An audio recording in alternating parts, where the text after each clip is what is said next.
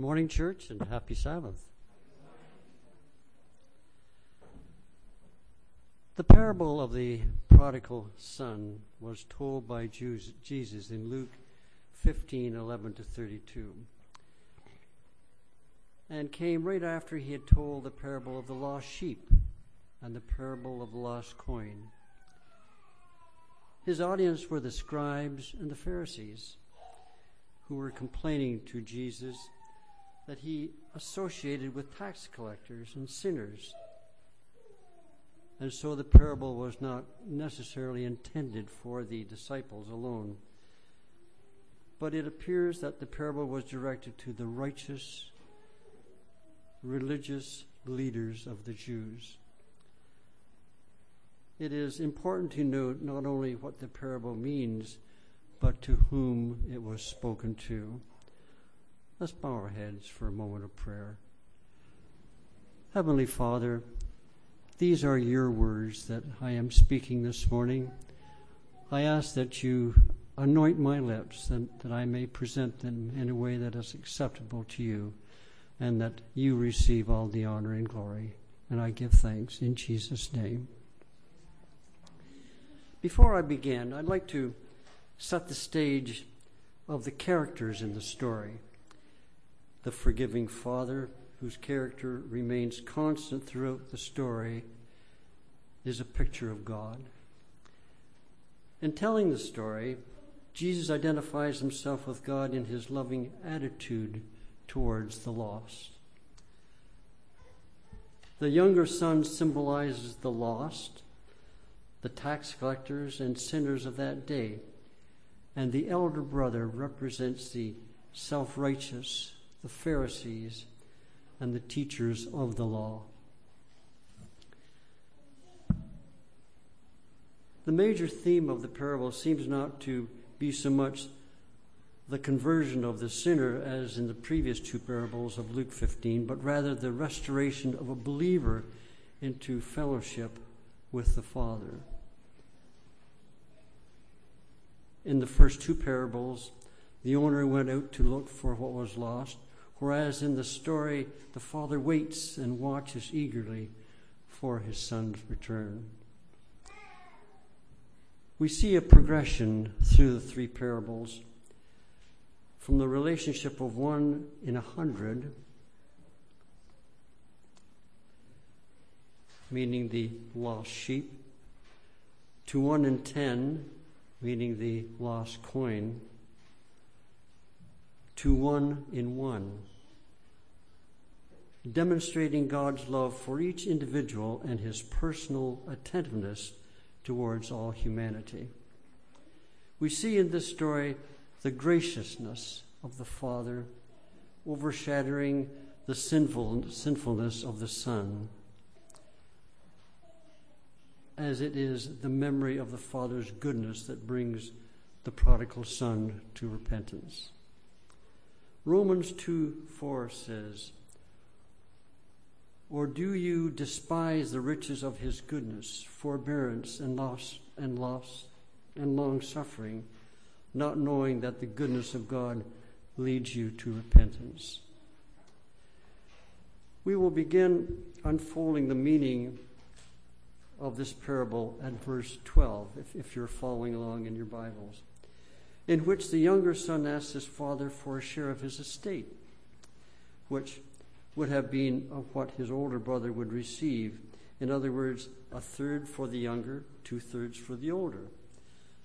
Though it was perfectly within his right to ask, it was not a loving thing to do, as it implied that he wishes his father was dead.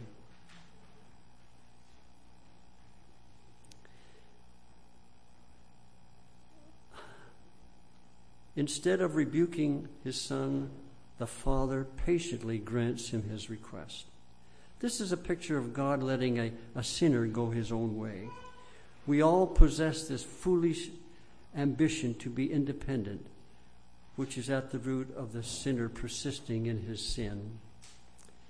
A sinful state is a departure and a distance from God. A sinful state is also a state of constant discontent. Luke twelve fifteen says, "Watch out, be on your guard against all kinds of greed. A man's life does not consist in the abundance of his possessions." This son learned the hard way that covetousness leads to a life of dissatisfaction and disappointment. He also learned that the most valuable things in life are the things you cannot buy or replace. In verse thirteen, we read that he travels to a distant country. It is evidence from previous from his previous actions that he had already made that journey in his heart, and the physical departure was a display of his willful disobedience to all the goodness his father had offered him. In the process, he squanders all his father had worked for on selfish shell fulfillment, losing everything. His financial disaster was followed by a natural disaster in the form of a famine, which he had planned to, fa- to plan for.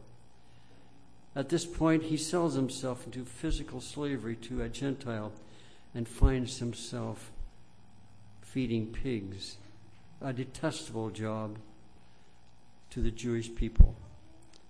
Needless to say, he must have been incredibly desperate at that point to willingly enter into such a loathful, loathsome position. And what an irony into such that he cho- and what an irony that he that his choices led him to a position in which he had no choice but to work, and for a stranger at that, doing the very things he refused to do for his father. To top it off, he apparently was paid so little that he longed to eat what the, the pigs were fed. Just when he must have thought his life could not get any worse, he couldn't even find mercy among the people. Apparently, once his wealth was gone, so was his friends. The text, the text clearly says, no one gave him anything. Even these unclean animals seemed to be better off than he was at this point.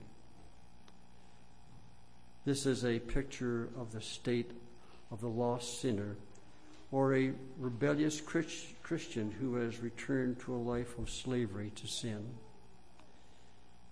It is a picture of what sin really does in a person's life when he rejects the Father's will. Sin always promises more than it can give, takes your future, takes you further than you want to go, and leaves you worse off than you were before. Sin promises freedom, but brings slavery. The son begins to reflect on his condition and realizes that even his father's servants had it better than he had. His painful circumstances help him to see his father in a new light and bring him hope. This is reflective of the sinner who, when he or she discovers the destitute condition of their lives because of sin. It is a realization that apart from God, there is no hope. This is when a repentant sinner comes to his senses and longs to return to the state of fellowship with God, which was lost when Adam sinned. The son devises a plan of action, though at a quick glance it may seem that he may not be truly repentant, but rather motivated by his hunger. A more thorough study of the text gives new insights. He is willing to give up his rights at his, as his father's son and take on the position of his father's servant. We can only speculate on this point, but he may even have had been willing to repay what he had lost. Regardless of the motivation, it demonstrates a true humility and true repentance, not based on what he said, but on what he was willing to do and eventually acted upon. He realizes he had no claim, right to claim a blessing upon return to his father's household, nor does he have anything to offer except a life of service and repentance of his previous actions. With that he is prepared to fall at his Father's feet and hope for forgiveness and mercy. This is exactly what conversion is all about. Ending a life of slavery to sin through confession to the Father and faith in Jesus Christ, and, be, and becoming a slave to righteousness, offering one's body as a living sacrifice. Jesus portrays the Father as waiting for his Son, perhaps daily searching the distant road, hoping for his appearance. The Father noticed him while he is still a long way off. The Father's compassion assumes some knowledge of the Son's pitiful state, possibly from reports sent home. During that time, it was not the custom of, the, of men to run, yet the Father runs to greet his Son. Why would he break convention for this wayward child who had sinned against him? The obvious answer is because he loved him and was eager to show that love, that love and restore the relationship. Just let me stray from my text this morning and, and say we all have special memories, uh, don't we? A, a relationship with our father or our mother when we were very young. I can recall an incident when I was about ten years old, and my, my father was left to mind th- three of us children. I was the middle of, of two sisters. And on that particular day, I was being a regular nuisance to my, to my sisters, and my father, who was a very loving man, a very kind person, and very patient person also. I guess he had just taken enough of my foolishness, so he he called me over, and when he went like this with his finger, I knew that perhaps I might be in a little trouble.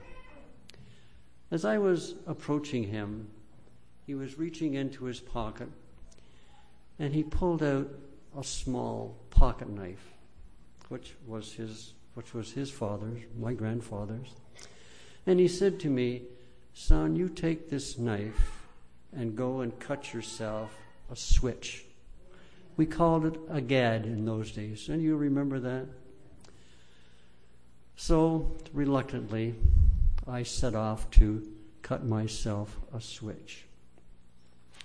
You know, at the age of ten years old, um, I, I didn't know much about the physics of direct proportionality, but I soon, soon learned in my head that the thickness and the length of that gad was directly proportional to the redness of my bottom. Reluctantly, I, I took this switch back to my father, and he put his hand on my shoulder, and he said to me, "Son, I cannot use this on you because I love you." You know, my father... Excuse me. He only told me this twice in his life, that he loved me. On that particular day, and on a day before he died, he told me again that he loved me. You know, it wasn't because our parents didn't love us. They just didn't use that three-word sentence, "I love you," back then. You know, we we should always... within our family unit, and I'm sure you all do, to tell one another that you love them. Now back to my text.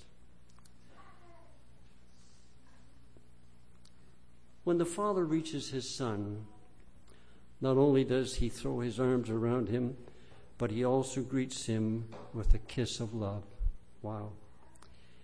He is so filled with joy at his son's return that he doesn't even let him finish his confession. Nor does he question or lecture him. Instead, he unconditionally forgives him and, and accepts him back into fellowship. the father running to his son, greeting him with a kiss and ordering a celebration, is a picture of how our Heavenly Father feels towards sinners who repent. God greatly loves us, patiently waits for us to repent so he can show us his great mercy, because he doesn't want any of us to perish.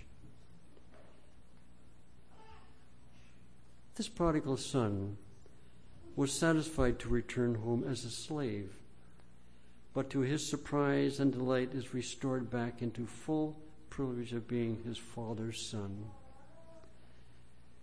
He has been transformed from a state of destitution to complete restoration. That is what God's grace does for a penitent sinner. Psalms two ten says, "He also brought me up out of a horrible pit, out of a murky clay, and set my feet upon a rock, and established and established my steps." Not only are we forgiven, but we receive the spirit of sonship as his children, heirs of God, and co-heirs with Christ of his in uncomparable, incomparable riches. In verse twenty-two, the father then orders the servants to bring the best robe, no doubt one of his own, a sign of dignity and honor, proof of the prodigal's acceptance back into the family. A ring for the son's hand, a sign of authority and sonship, of, and sandals for his feet, a sign of not being a servant, as servants did not wear shoes. All these things represent what we receive in Christ upon salvation. The robe of Redeemer's, the robe of the Redeemer's righteousness, the privilege of partaking of the spirit of adoption, and feet fitted with the readiness that comes from the gospel of peace, prepared to walk in the ways of holiness. A fatted calf is prepared. A party is held. Fatted calves in those times were saved for special occasions, such as the Day of Atonement. This was not just any party. It was a rare and complete celebration. Had the boy been dealt with according to the law, there would have been a funeral and not a celebration. The Lord does not treat us as our sin deserves or repay us according to our iniquities. For as high as the heavens are above the earth, so great is his love for those who fear him. As far as the east is from the west, so far has he removed our transgressions from us. As a father has compassion on his children, so the Lord has compassion on those who fear him. Instead of condemnation, there is rejoicing for a son who has been dead but now is alive, who once was lost but now is found. Note the parallel between dead and alive and lost and found, terms that also apply to one's state before and after conversion to Christ. This is a picture of what occurs in heaven over one repentant sinner. Isn't that beautiful? Now to the final and tragic character in the parable of the prodigal son, the oldest son, who once again illustrates the Pharisees and the scribes. Outwardly, they lived blameless lives, but inwardly, their attributes were abominable. This was true of the older sons who had worked hard, obeyed his father, and brought no disgrace to the family or to the townspeople. It is obvious by the words and actions upon his brother's return that he is not showing love for his father or his brother. One of the duties of the eldest son would have included reconciliation between the father and the son. He would have been the host at the feast to celebrate his brother's return, yet remains in the field instead of the house where he should have been. This act alone would have brought public disgrace upon the father. Still, the father, with great patience, goes to his angry and hurting son. He does not rebuke him, as his actions and, and disrespectful address of his father warrants, nor does his compassion cease as he listens to his complaints and his criticisms. The boy appeals to his father's righteousness by proudly proclaiming his own self-righteousness in comparison to his brother's sinfulness. By saying, "This son of yours," the older brother avoids acknowledging that the prodigal is his own brother. Just as the Pharisees, the older brother was defining sin by outward actions, not inward attitudes. In essence, the older brother is saying that he was the one worthy of celebration, and his father had been ungrateful for all the work that he had done for him. The father tenderly addresses his oldest son by saying, "My son," and corrects the error in his thinking by referring to the prodigal as "this brother of yours." The father's response, "We had to celebrate," suggests that the elder brother should have joined in the celebration, as there seems to be a sense of urgency in not postponing the celebration of the brother's return. The, the older brother's focus was on himself, and as a result, there is no, no joy in his brother's arrival home. He is so confused, consumed with the issues of justice and equality that he fails to see the value of his brother's repentance and of his return.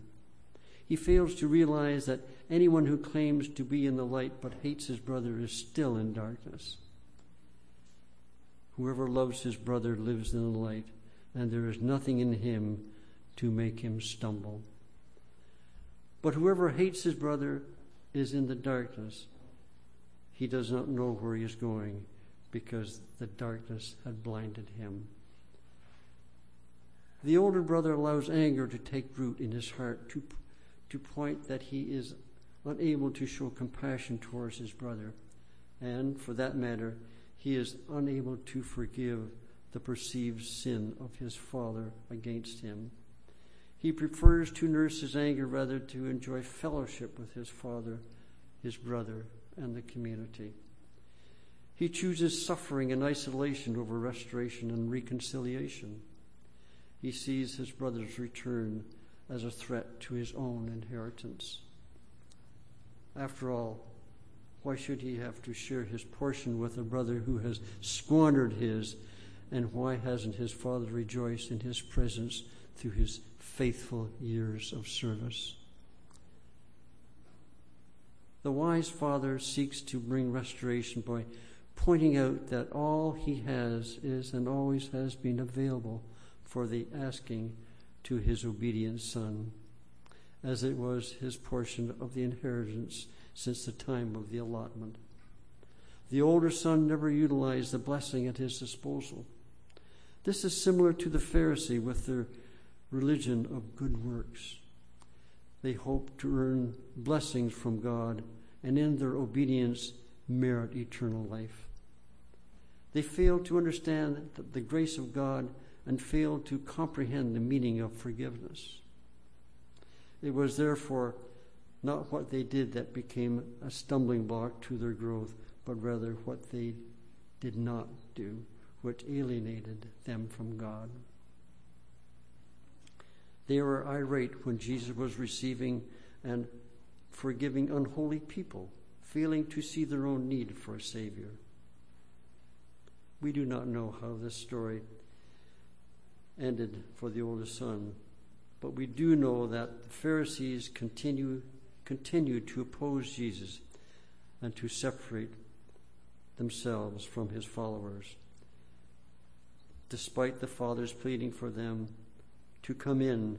They refused and were the ones who instigated the arrest and crucifixion of Jesus Christ. A tragic ending to a story filled with such hope, mercy, joy, and forgiveness. The picture of the Father receiving the Son back into relationship is a picture of how we should respond to repentant sinners as well. Romans three two sums it up beautifully. All have sinned and fall short of the glory of God. We are included in that all, and we must remember that all our righteous acts are like filthy rags apart from Christ. It is only by God's grace that we are saved, not by works that we may boast of. That is the core message of the parable of the prodigal son. You see, church, the son didn't come home because he missed his brother, who in all likelihood would have abused him verbally.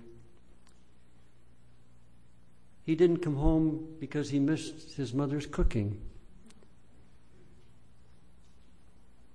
He didn't come home because he missed the familiar surroundings that he once had.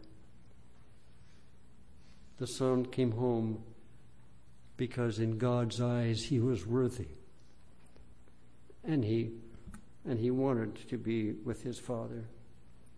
You see, God is the personification of love.